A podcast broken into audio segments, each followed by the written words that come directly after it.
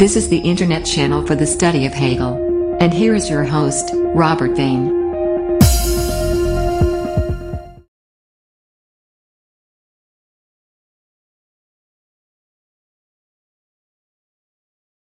Hi everyone, here is Robert Vane with yet another Hegel video.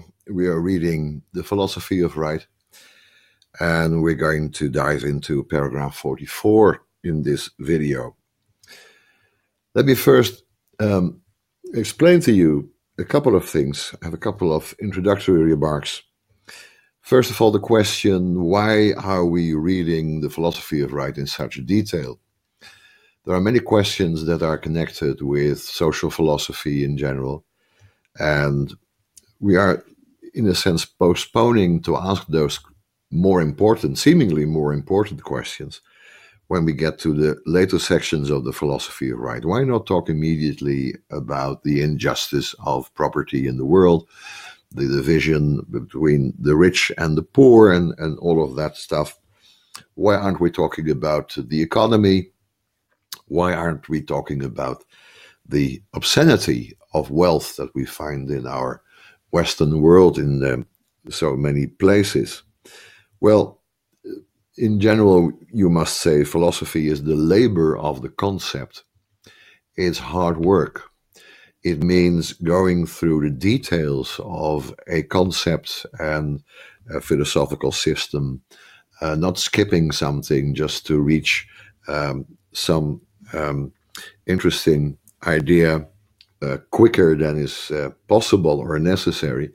We need to have this um, temperament of um, the labor of the concept. That is, we have we need to have patience, patience, and we need to focus on every step that we take in order to be sure that we re- eventually, indeed, reach our goal.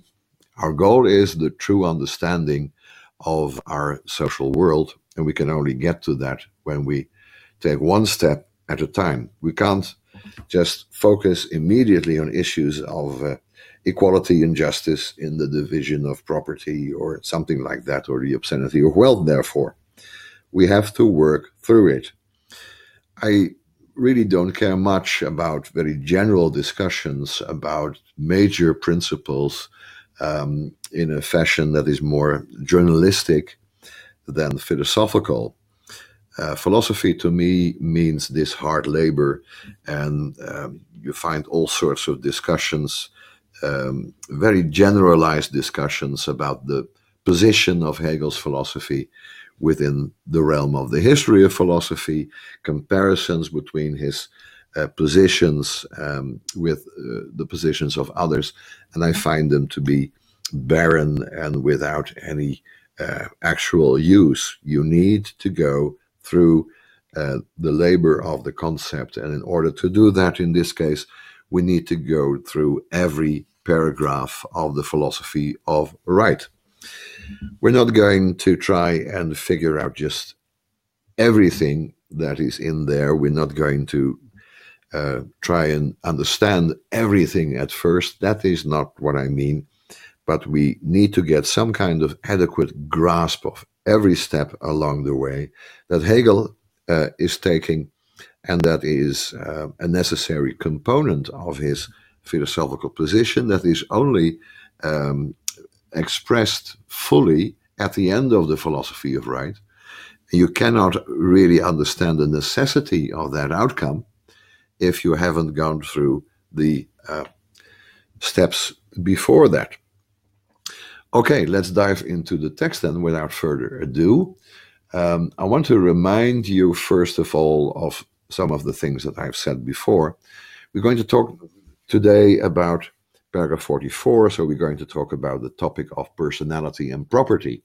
In the previous video, I've talked about um, the... Um, The concept of personality, the concept of person, um, and one of the texts that we read was paragraph, paragraph thirty-nine. And I remind you uh, that we found, let me just place myself somewhere else, we found this in paragraph thirty-nine, Um, a person in his direct and definite individuality is related to a given external nature. Now, this um, given external nature makes the personality into something um, objective. Um, that is the means by which it gives itself a confirmation of its existence within the outer world. The freedom of the person must be more than a assumption or a principle that we use, axiomatically use. Uh, we simply presuppose that there is something like freedom, and we try to figure out where it occurs or where it is apparent, but then it's just a principle. Uh, freedom of the person should be more than a purely inner quality of the subject. It's not a psychological category. But if that is the case, if freedom is more than principle or inner quality or assumption, then we need um, to find the self-confirmation of freedom um, in the realm of existence. It have, has to give itself a, an existence. Uh, right is the existence of freedom, and the free will, therefore, has to give itself existence. Now, um, that is what is uh, said here, direct and definite individuality. That means the immediate um, form, the immediate and abstract form of individuality is related to a given external nature. Now, there is a contradiction in here. And the contradiction is that the personality now becomes opposed to the outer world as something subjective. Now, freedom or personality is uh, supposed to be infinite and universal. Infinite because it has no boundaries, no limits, and universal because it has nothing outside of it. It's truly a universal. But when we say that freedom is mere subjectivity opposed to Uh, an objective world, we limit freedom. It it's less than infinite. It's become it has become finite, and it has a particular uh, relationship um, to the objective world. So it's no longer universal. It's particularized. So that means that we can understand what Hegel is saying here. To confine to mere subjectivity the personality, which is meant to be infinite and universal, contradicts and destroys its nature. So we have this contradiction. Now, how does the free will try to overcome um, this um, uh, uh, limitation, this uh, abstract uh, self-contradiction? Um, well, um, the person becomes an active subject that tries to um, remove this limitation, tries to sublate um, this relationship between itself as mere subjectivity and the outer world as purely given. Uh, why can't the world be purely given? Because then, of course, freedom is something inner, an inner quality, and we are ruled actually not by our freedom, but by the necessities of this outer world. So we lose the whole concept of freedom if we accept this contradiction between our inner uh, free subjectivity and the outer world that is dictated, uh, that is ruled by laws of necessity. So we can't have that. We have to find the um, uh, realization of the person within the outer world. Now, how does that Uh, work? We found that in paragraph forty-one. Paragraph forty-one says, a person must give to his freedom an external sphere in order that he may reach the completeness of um, the idea. The idea, after all, means uh, the full identity between uh, thought and being. Um, the full realization of the concept, uh, if the concept is taken as something subjective, the full realization of the concept, the unity of the concept and its reality. So that was paragraph forty-one. Um, when we consider freedom uh, at this abstract level, it's both universal because everyone is a person in this sense, and it is abstract because we do not consider any specifics, any specific content. Let me just remind you that um, person was in uh, was defined by Hegel as the individual free will that knows itself to be free will. The element of self-consciousness turns out to be quite um, important, as we will see in paragraph forty-four, um, with the discussion about animal rights. So self-consciousness of the free will is a vital part of this concept. Or in other words, in terms of the free will, a person is an individual free will that wants itself as free will. So person is the first abstract phase of the completely existent infinite will, and therefore this relationship to the outer world, to its existence, is at first uh, uh, a relationship to something that is purely external to it. It's not posited by the free will, but it's a given. So it's not only distinguishable from him, but directly different and separable. This directly, um, again, translates the word uh, unmittelbar. So we talked about paragraph forty-two. That which is defined as different from the free spirit is both in its own nature and also for the spirit the external. It is an object, something not free, impersonal, and without rights. It's a Sache in German. Uh, so uh, we have in Dutch the expression Zakenrecht. Uh, so uh, the sphere of the law uh, that concerns itself with things that can be possessed and owned. Um, we talked about paragraph forty-three, that this separate individual that is opposed to this objective given world uh, is itself conceived to be purely natural. So that is also important. Um, it has the same nature as the external world in a sense because it defined itself as something uh, simple and natural. Okay. Um, Hegel discusses in the note here in forty-three the um, uh, issue of the property of, um, uh, how would you say that in English? Well, it's about the legal possession of art, science, capacity to preach or read mass, and all of that stuff. Uh, so the immaterial objects. And Hegel, Hegel's view is that um, the free will is capable of making into a thing, considering and treating something like a thing that has this inner pers- uh, inner spiritual side. And then he says the understanding becomes confused as how they are to be regarded at law. So we have here the special case of spiritual property rights. Moving on to paragraph forty-four now. This is the paragraph I want to talk about now. And let's remind us first that the um, right to property is, um, in Hegel's philosophy, seen as the outcome of the principle of personality. So the principle of personality governs whatever we consider to be property. Now he says this: a person has the right to direct his will upon any object as his real and positive end. Let me take the German Um, for a moment here, and let's see about this.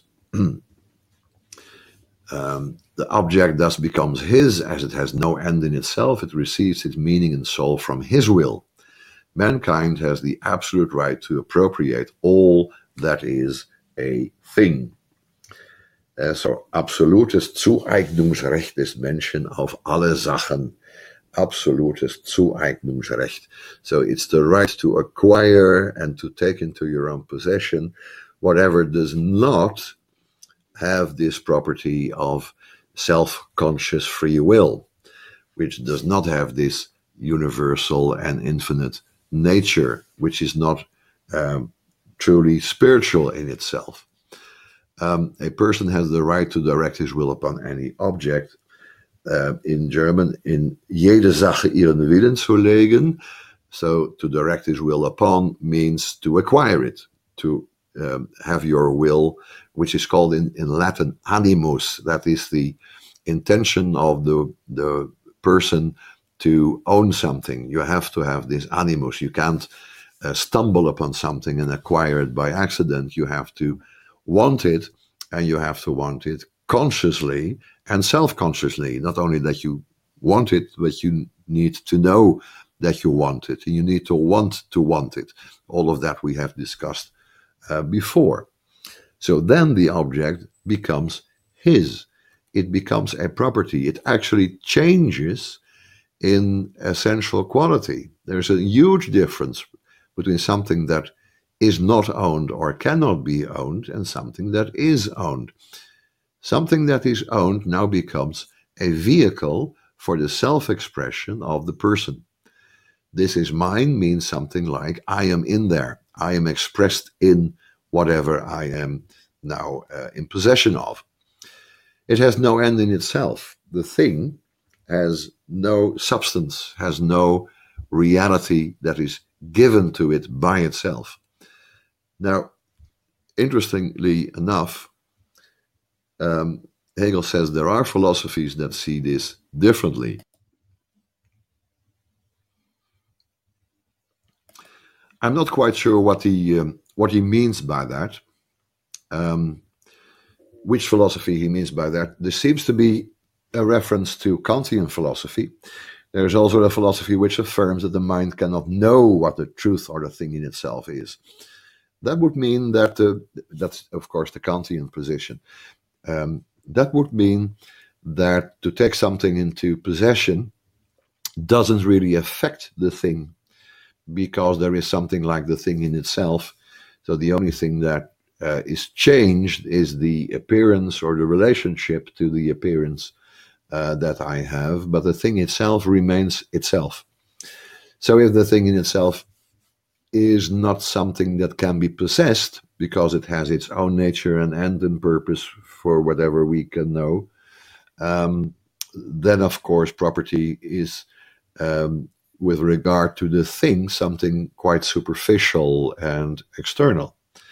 But Hegel is saying that this external thing becomes part of my sphere of self-expression and thereby truly uh, changes. It becomes something other than it was before it uh, came into my possession.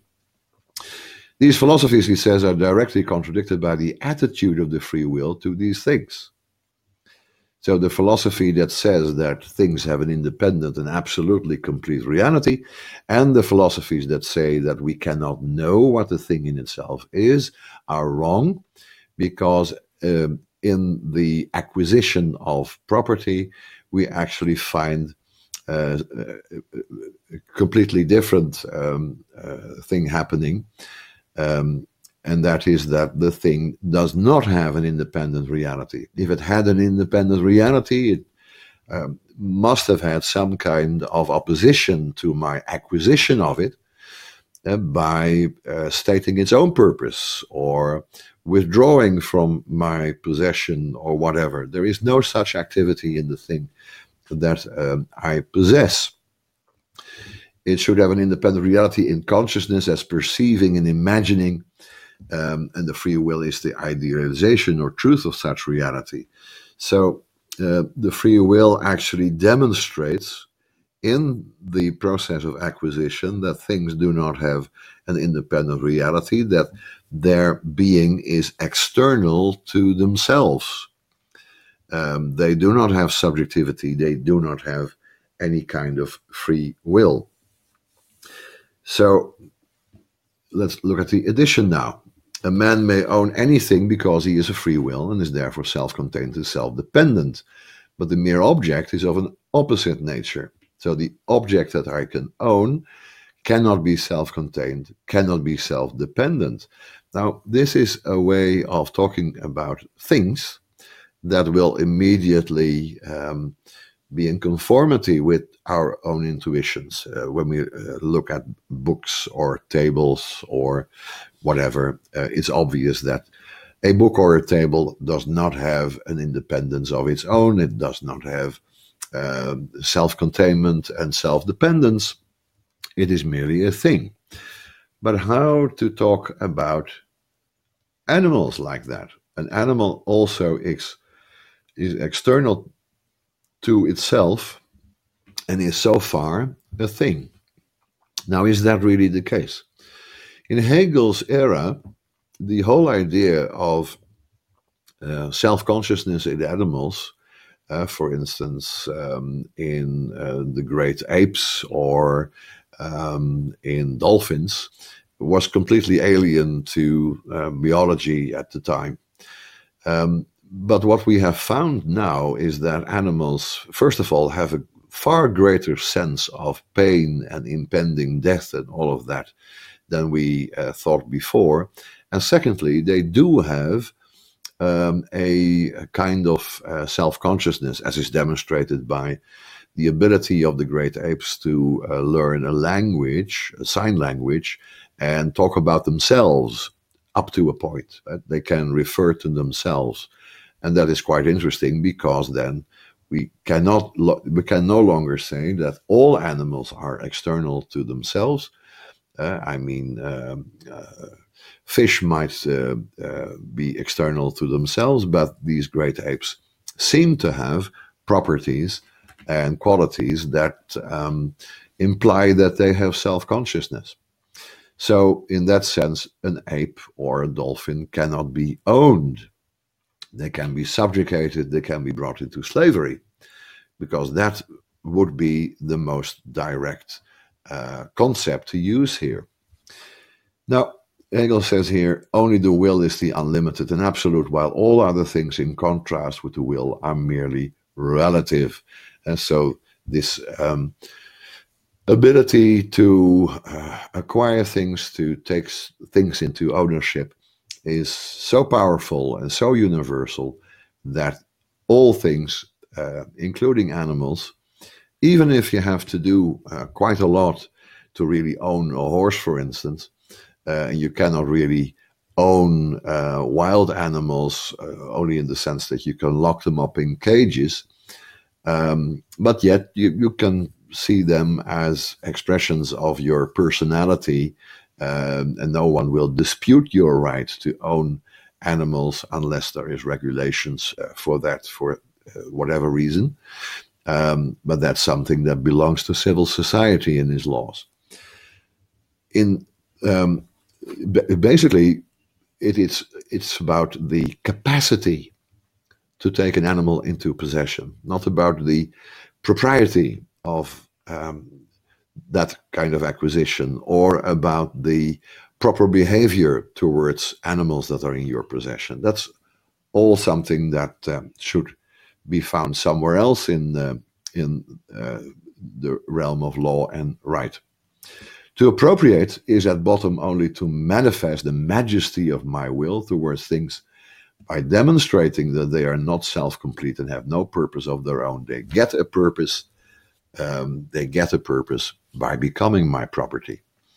This is brought about by my instilling into the object another end than that which it primarily had. Now, did it have any end at all before I took it into my possession?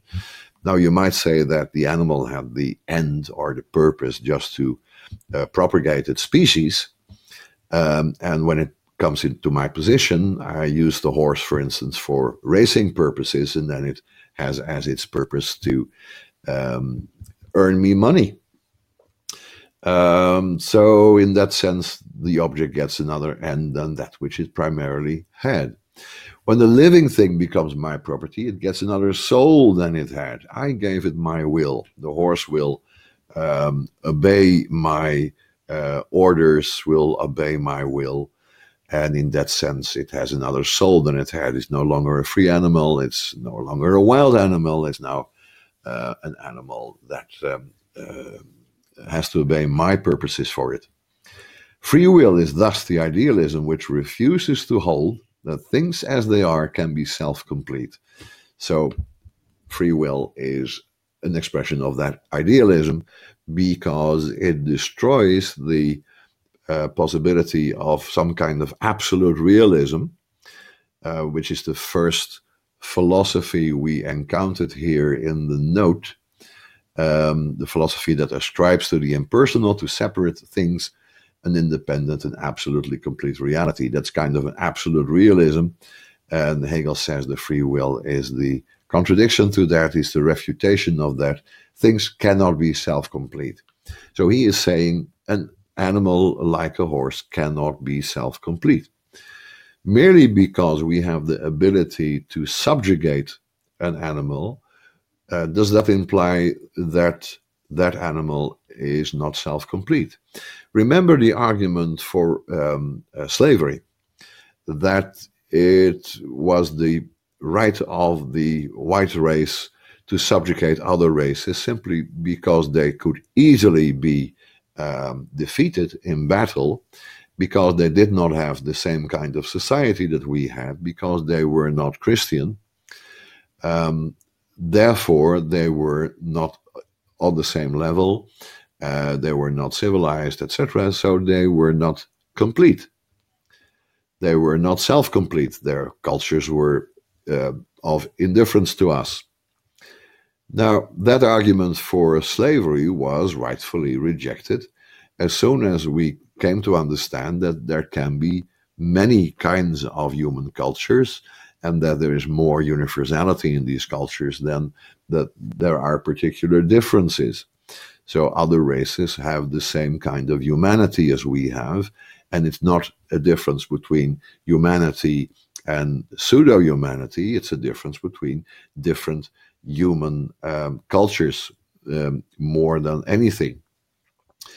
So the argument that an animal cannot be self-complete rests entirely on the fact that we impose this criterion of self-consciousness and expression of free will and language and all of that uh, as uh, part of um, the concept of the dignity of personality.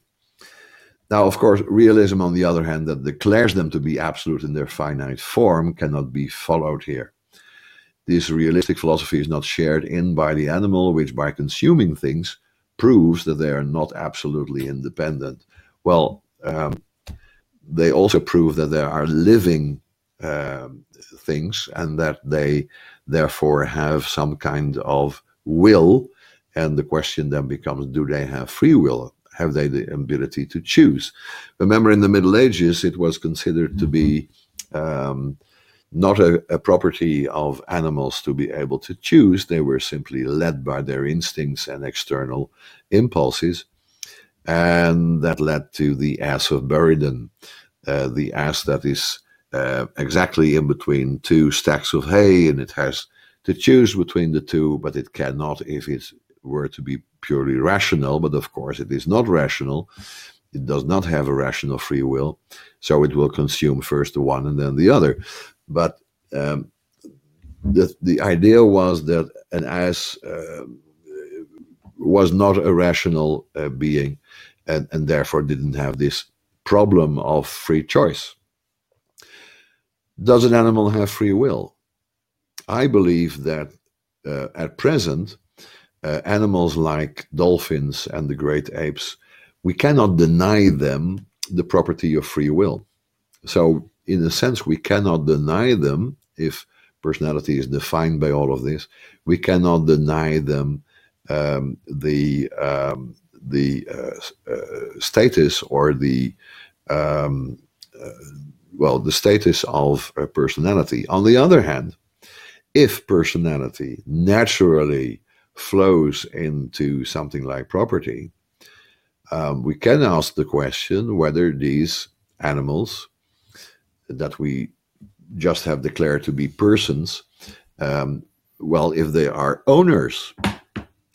And if they are not owners, their personality is not the same as ours. It's different. They are personalities without this urge to uh, ownership.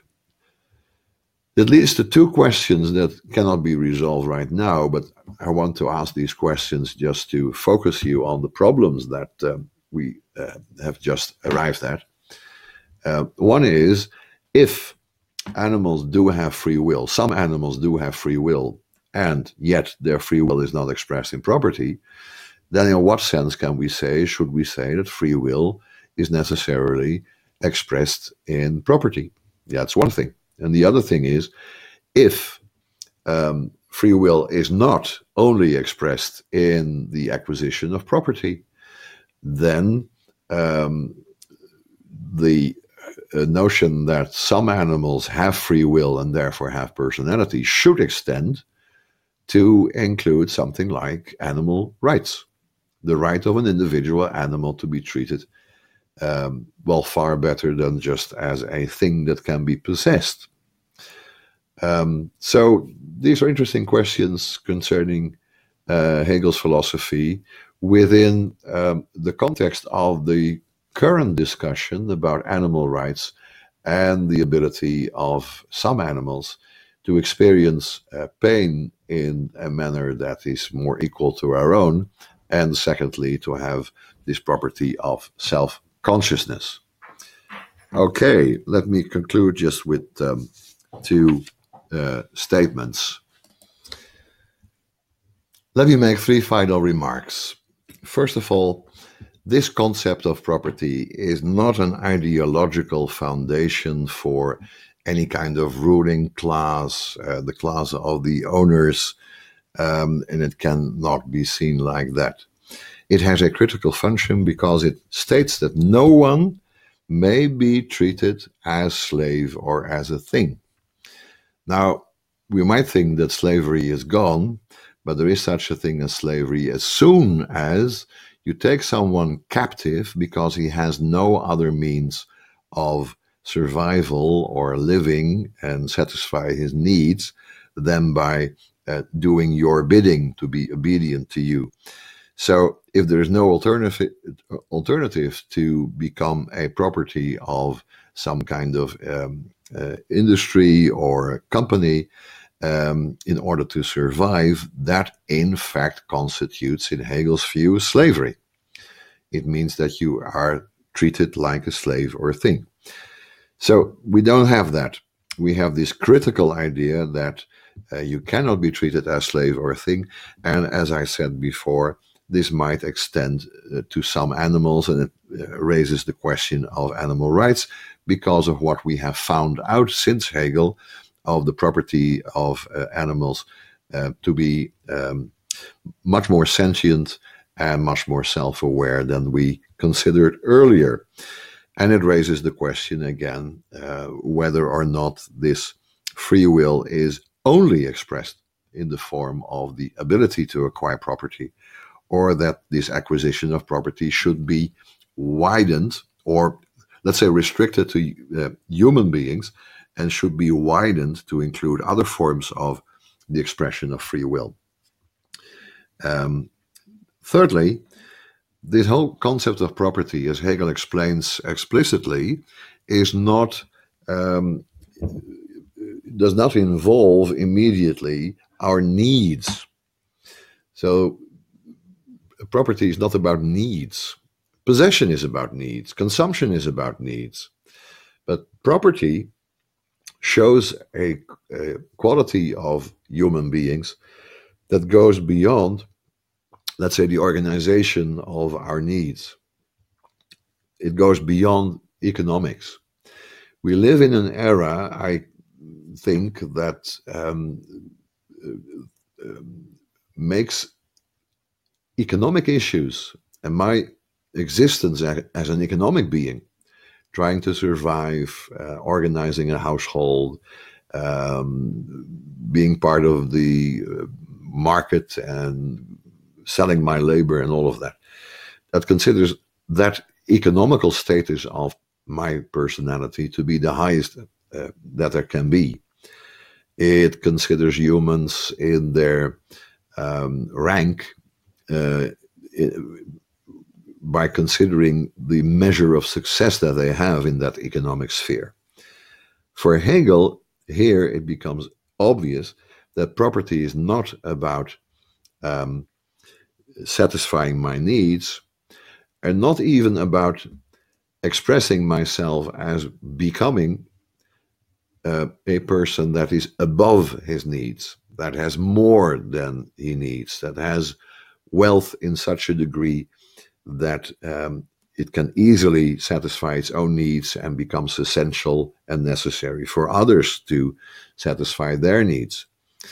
Um, economy and the economical way of thinking about ourselves as a society and as persons um, is absolutely vital, but it, it's only a first stage of the um, purpose uh, that is um, the purpose of our social organization, of our society.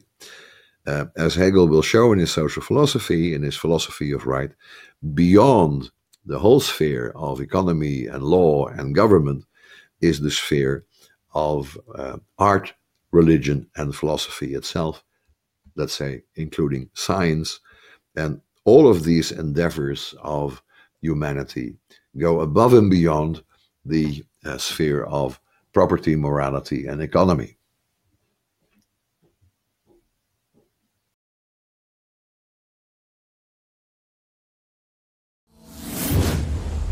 Podcast devoted to the study of Hegel's philosophy of right.